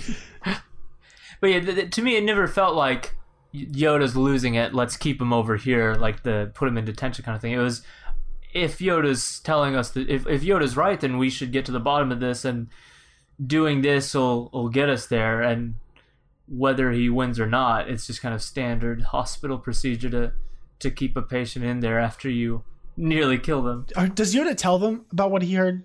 Because when he was in the deprivation t- chamber, He doesn't tell them who it was, but he says, "Old friends have I been Hmm. speaking with." And it's interesting that the Jedi at this point are very convinced that there is nothing beyond the grave. As soon as you die, you are your your spirit, whatever your life essence, becomes a part of the living force, and you lose all, any and all individuality. That you, you're just part of the the ether. And so the the very notion that he spoke to anyone who is now dead is like completely preposterous to them. Well, I I think it's also you know over the course of the prequels, and then we see more in the Last Jedi with the ancient texts. You know, there's probably just huge amounts of of Jedi history, and I, I guess whenever you know you've got just millennia of these constants, whenever someone's like, "Hey, what if we don't go?" there sometimes and we can actually communicate like you're saying something that either contradicts or has never even been heard of over the course of like thousands and thousands and thousands of years of you know Jedi history and text. So I, Mm. I, I would un- I could understand why someone who would be like who's a master on the on the Jedi Council would be like we've never all right we've never heard of that and we would have by this point. Like if if it's just standard Jedi teaching, if it's kind of a religion and you know part of that religion is you die and become one with the Force, and now a saying, well, what if you don't completely?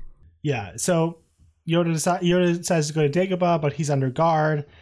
So he recruits Anakin. He's like, know, uh, just obey the council. Your expertise is, and I, I really love just how goofy and mischievous he is.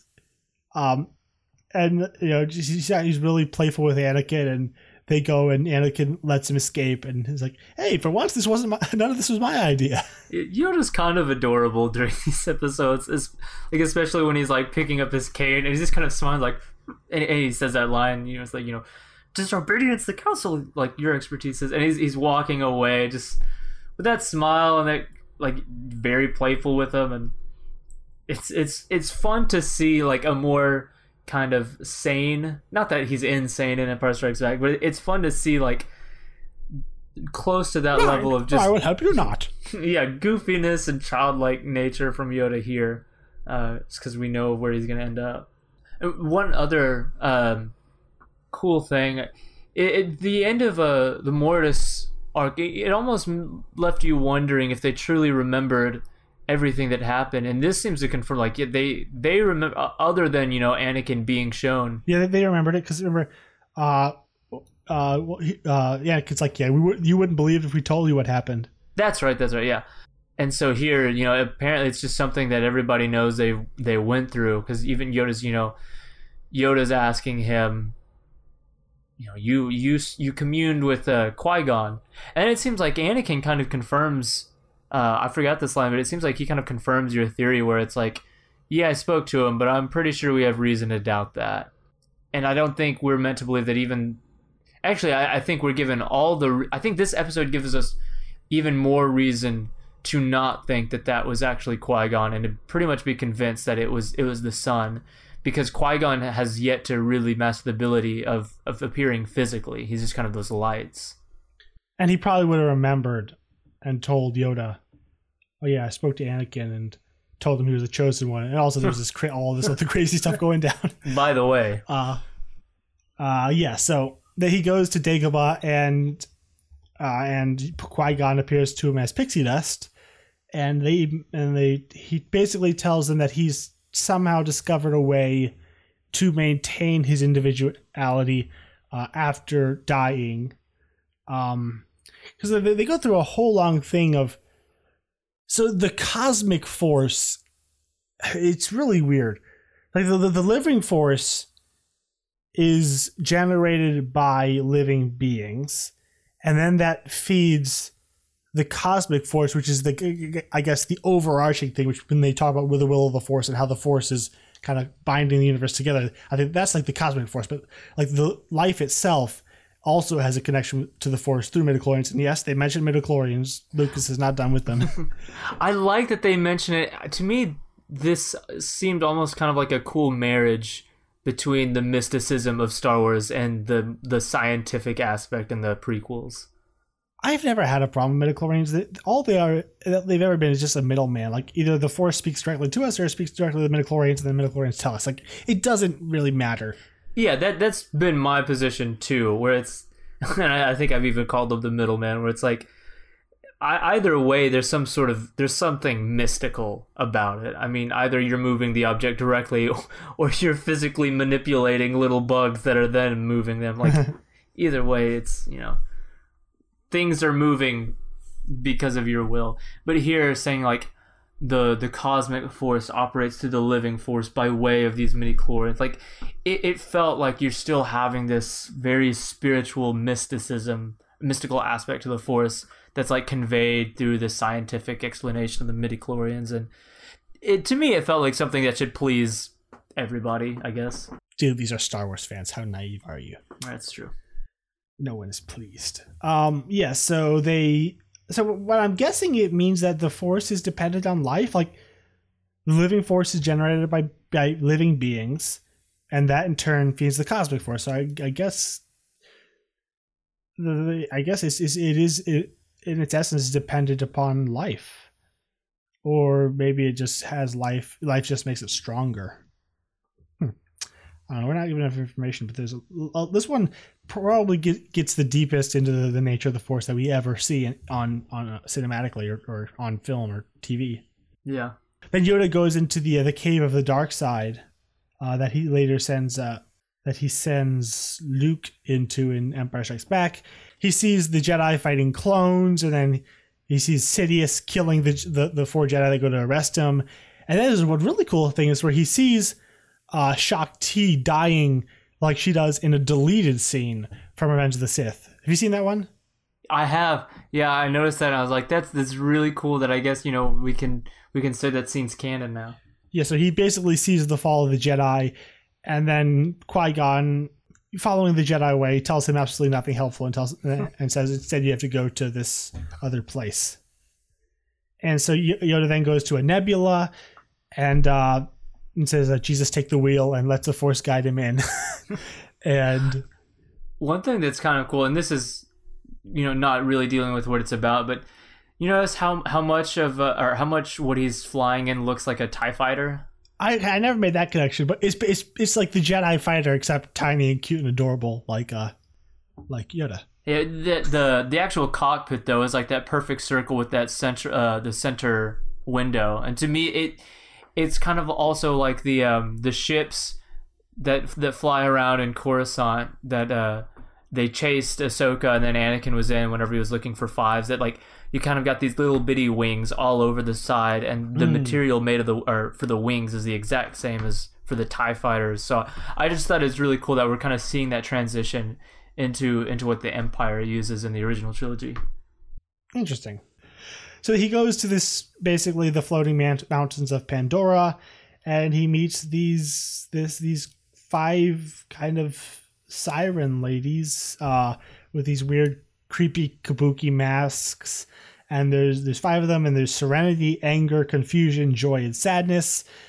Um, and then like they we are we are one, and one is all, and just and, and like I never I never could figure out what they were from the show, but reading material, reading other material later on, I, I found out is that they were actually originally one person who came to this place and is kind of caught in the middle of death essentially. They they like they're not quite forced like they're basically caught in an eternal state of i guess being force ghosts and over the years they've separated themselves into different aspects of personality. And like none of this is important but it's just a lot of weird stuff that happens. You have any thoughts on the weird kabuki mask lady?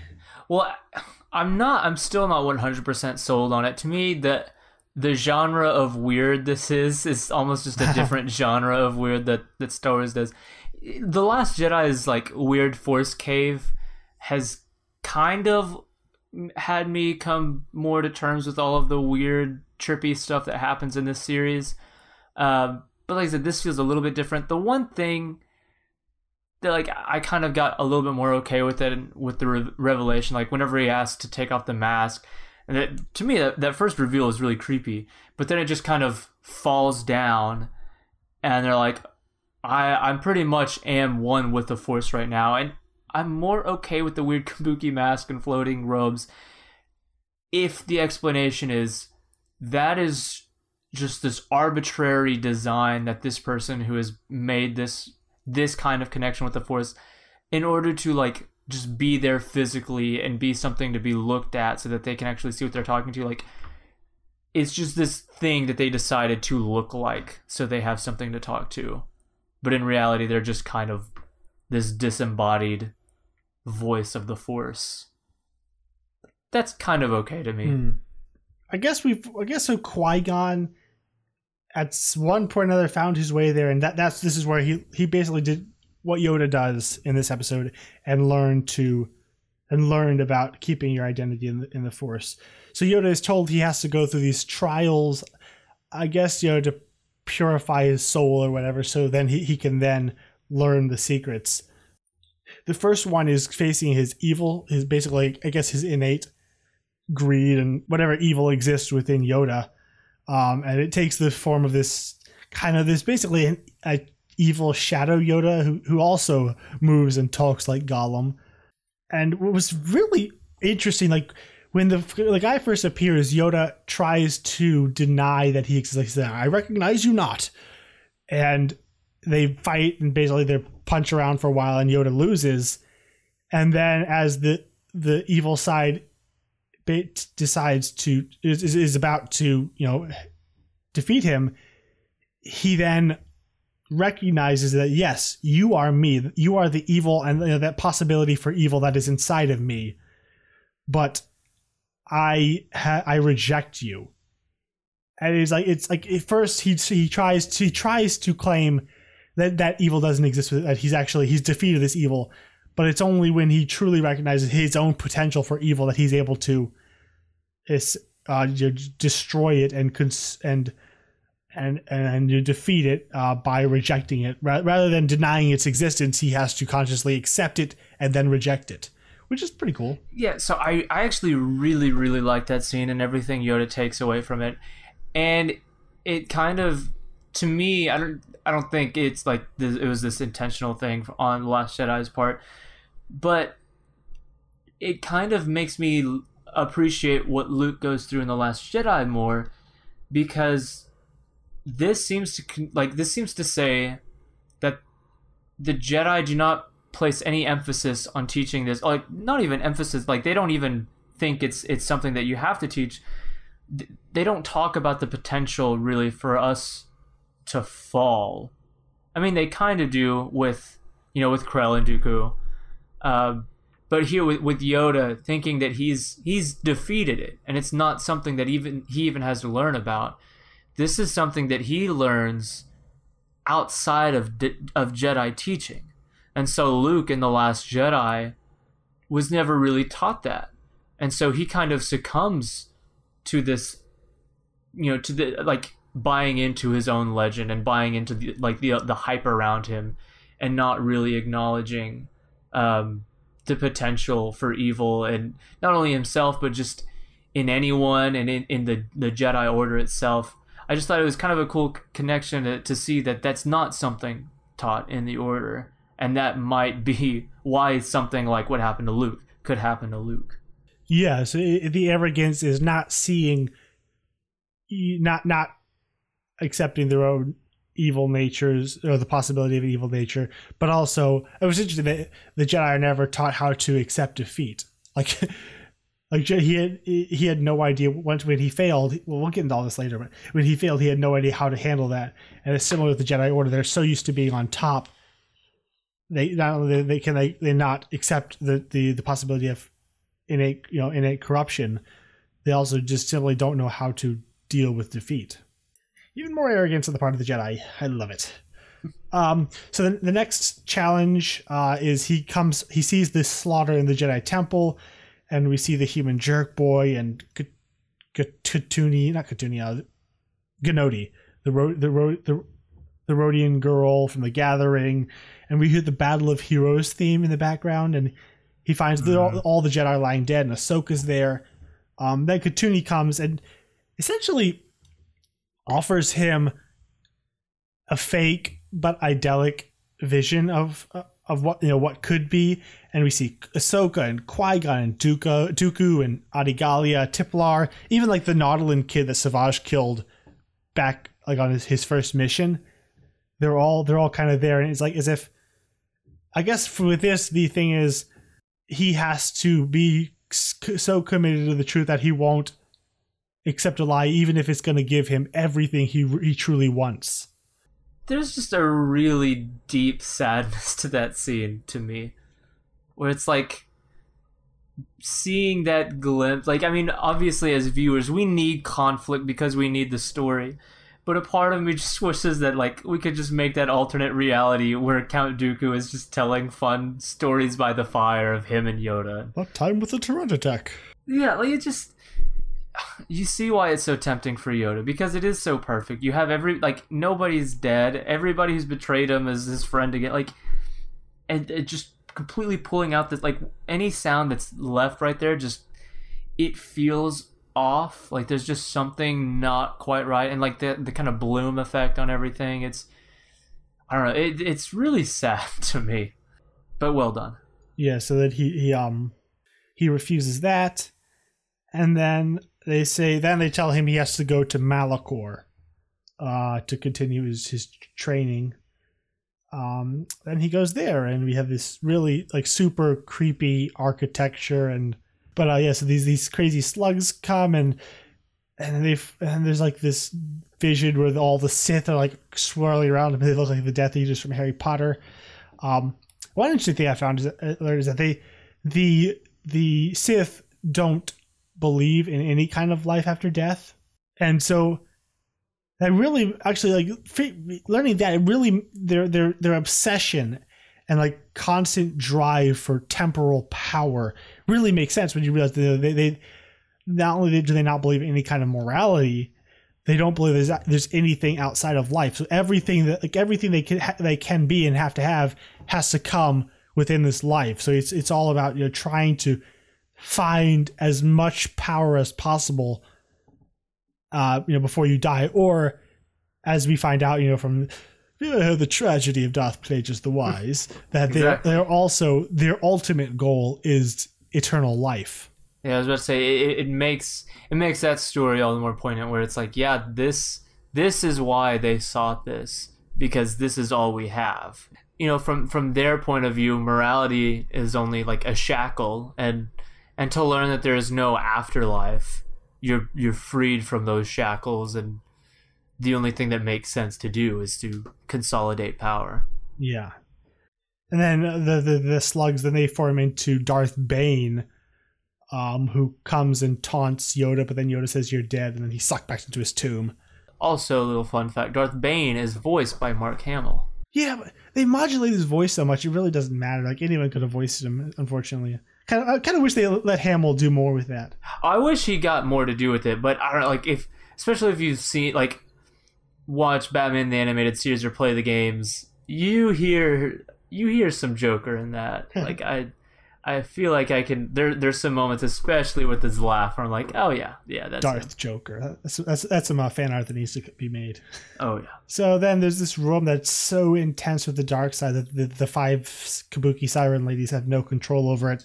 And not only that, but just by being there, you're like giving a direct conduit to any dark force users around. which is cool that we then flash to Dooku, who is basically notified that Yoda is so entrenched in the dark side now because whatever connection that you know he was he was uh, Yoda's Padawan, so whatever connection they had is now is like an eternal kind of connection in the Force, and he senses that that that uh, Yoda is vulnerable and close to the dark side, and uh, then we then he goes to Sidious, and then they concoct this plan to. Ch- I guess were they planning to kill him or turn? Like, well, I'm not entirely sure what they wanted to do, but they they, they wanted to use this opportunity to, to to somehow defeat Yoda.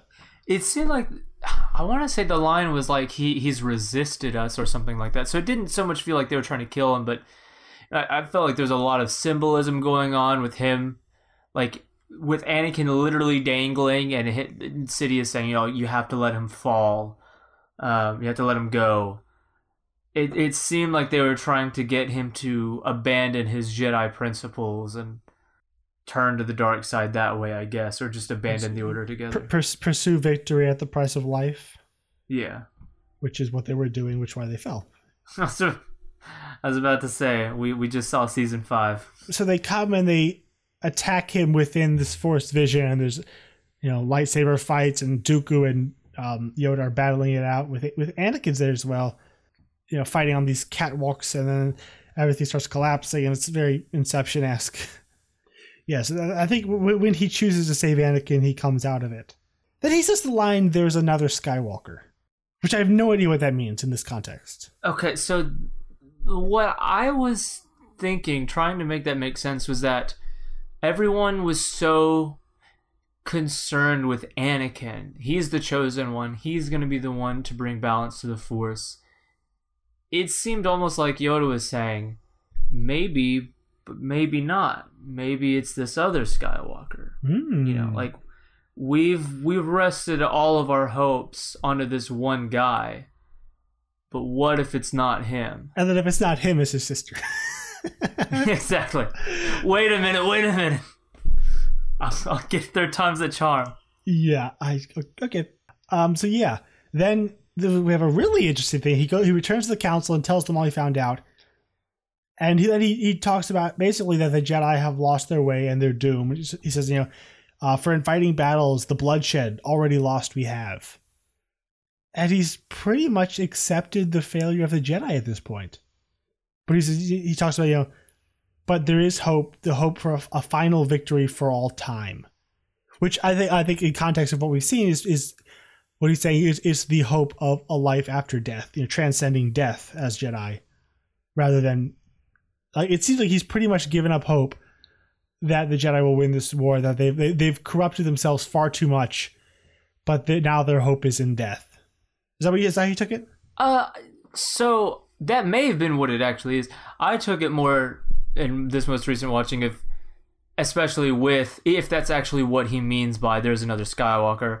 I took it more as if he's kind of accepted defeat in the Clone Wars. That doesn't mean that it's over, you know. There that perhaps this other Skywalker will come and make right where we failed. Because he said a, a victory for all time to me feels beyond the scope of just the Jedi alone who will achieve life after death. Because you know you have Ahsoka being like, "Am I a Jedi? Will I be able to like, you know, live forever?" So it, it seems like this whole idea of living forever is, is specific to not even just Jedi, but like specific Jedi who are able to pass these. So his his like great hope and optimism to me felt more of like the Clone Wars suck and we may have lost it, but that's not the end. But the the the the, the being that became the the five the five priestesses wasn't a Jedi. I think he's realizing that you- the Jedi it's not it's not about saving the Jedi. Like the four I guess you know, it's pretty much what what what what Luke, what Luke says in uh in the Last Jedi. You know, to think if the Jedi die, the Force dies is, is vanity. It's this is so much bigger. The possibility of life after death is something that the Jedi didn't even believe existed. He's discovered the greatest discovery in the history of of life. It's almost like he's found something that is beyond the Jedi. Like the Jedi have failed you know, we, we've already lost. We're, we're doomed. We, we've fallen so deep into Sidious's plan. We're, we're, we're not going to save ourselves. But there is this this this deeper, even more more true connection to the Force available. That we, if we could attain that, that would be the final victory. Wow, I'm blowing my own mind. that okay, so that might be more of what is it is, especially considering it seems as if you know with the I think he even says to the to Darth Bane, you know, like you cannot be alive. That's not a part of the Sith teaching, you know. Um, and so that would be a final victory because it would only really be like light side, or at least you're not even just you, you know, I'm a you know, gray Jedi potential maybe. Oh um, yeah, but definitely no like dark side Force users there, and so it'd be like it. It's almost like heaven, you know. We we've got this afterlife where where there won't would no longer just be this evil like manipulation of the force anymore. Yeah, that's crazy. Man, I I I I wonder if if if uh, Johnson had seen the Clone Wars, because that that's that that that that Luke's lines there make so much sense in context with with this episode and with with uh with his this final speech from Yoda. Oh, okay. On that, uh, you have anything else you want to say before we close out on the Clone Wars forever? Actually, not forever, because we have another bonus episode coming. But for now, uh, yeah. So, you know, I'm it's it's hard not to be bitter and jaded about the way everything went down, and I think there's always going to be a, a tinge of sadness when we talk about this this last season and, and what could have been, and we'll probably sound like a bunch of grumpy old men on the next episode when we talk about all these unproduced arcs, but like I said, this most recent watching, I'm far more comfortable and satisfied with this as a final season one because, especially you know, like I feel like I've I've walked away a lot more from even with just what you brought now, a lot more from this last arc and this last season in general than I did before, and you know, closing the series out with Yoda's speech about achieving victory for all time, and you hear that beautiful rendition of Yoda's theme and the closing shot of the pedal it's I'm okay with this as a conclusion. Yeah, we, we don't we don't we don't get that normal fanfare. It's this very soft, haunting theme instead. Yeah, and just that whole last speech, it feels almost otherworldly, like like Windu, you know, saying like we're waiting on your report, and all we're left with is, eh, yeah, the Clone Wars. What look at what it's cost. Maybe this isn't great, but there's this other victory, I almost feel like it would be weird to hear Yoda talk about like almost accepting defeat in the Clone Wars and about this greater victory, and then going on three more seasons about the Clone Wars. So I, I think in a way it kind of makes sense to stop there. Um, yeah. And again, you know, just this this whole timeline of how how they they really are confined to to three years, and if your series feels like it's stretching out over like five years or longer, um, you're really having to try to truncate some of this thing. Like, how could all of this have fit here? And and now in my mind, it's just like easy math. It's like every two seasons is a year. Hmm. So I wonder if they rewrote this ending knowing that it was literally the ending. It wouldn't surprise me. I it w- because it, it, it is there's so much finality in it. Yeah, that's I, I think the exact same because you know whenever Disney made the announcement, they're like we're finishing what was going on. So I think they were given the last of their resources to like you know they weren't just putting the final touches on what was already made it was still in progress and they're like all right we'll finish this and it wouldn't surprise me if yeah they they tinkered it to to feel like more of a conclusion and just i i think that you know with the short notice they were given i i think they really did an admirable admirable job at closing this out which makes sense of doing that very simple outside shot with just a leaf if that was the ending, rather than having to create a whole sequence with no money. They did something very simple and symbolic.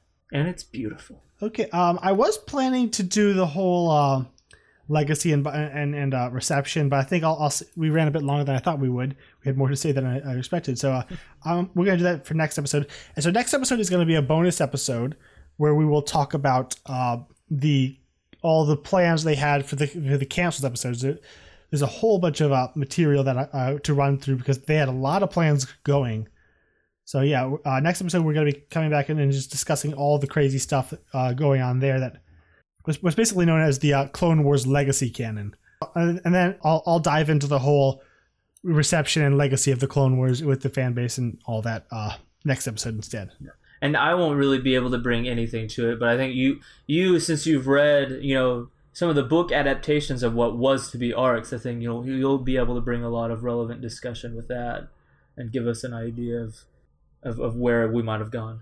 And it was really fascinating and and very frustrating seeing all the uh, story ideas they had for it. It was just really interesting. So um, yeah, that's what that'll be next episode. So again, guys, I'd like to ask you if you enjoy the show to please take a moment to go and rate and review us on iTunes. And if you want to follow us, you can like us on Facebook. We're there as Franchise Fatigue Podcast. And if you want to follow us on Twitter, you can go to Franchised Pod. And if you want to find our other episodes, you can go to franchisefatiguepodcast.com. And where can people follow you, James? Uh, so I am on Letterboxd uh, there as JL Hamri. It's J L H A M R I. Um, I'm trying. About to start really forcing myself to sit down now that I have a bit more free time to to write more reviews. And in anticipation of Mission Impossible Fallout, I'm I'm going through that series, and I'm gonna hopefully maybe even tomorrow or Wednesday. Um, try to start getting reviews out for the ones I've seen. Um, really excited to. I've never actually seen one of these in the theater, so Oh, uh, yeah, I'm, I'm looking forward to that. Uh, and so, Article Asylum, as I mentioned on the last episode, is back up and we're, we're contributing again. So, you can find everything we've written before as well as some new content we'll be pushing out here uh, at articleasylum.wordpress.com. And uh, I'm also on Letterboxd, and there's uh, Gabriel Grade. And since you mentioned Mission Impossible, I'm also watching through the Mission Impossible series, and I have reviews up for uh, for the films and that. And also, I am on Twitter as Gabe A Green. I will occasionally tweet. And so next week will be a bonus episode on all the canceled content. And if you want to prepare for that, uh, at StarWars.com there are available the story reels, which are basically kind of animatics for eight episodes. There are two arcs. Uh, one is a death on Utapau, and the other is the Bad Batch arc and they're they're all they're available for you. Basically, the entire episode, just in very rough animation, but the the, the sound effects and the voc the voice uh, acting is all there.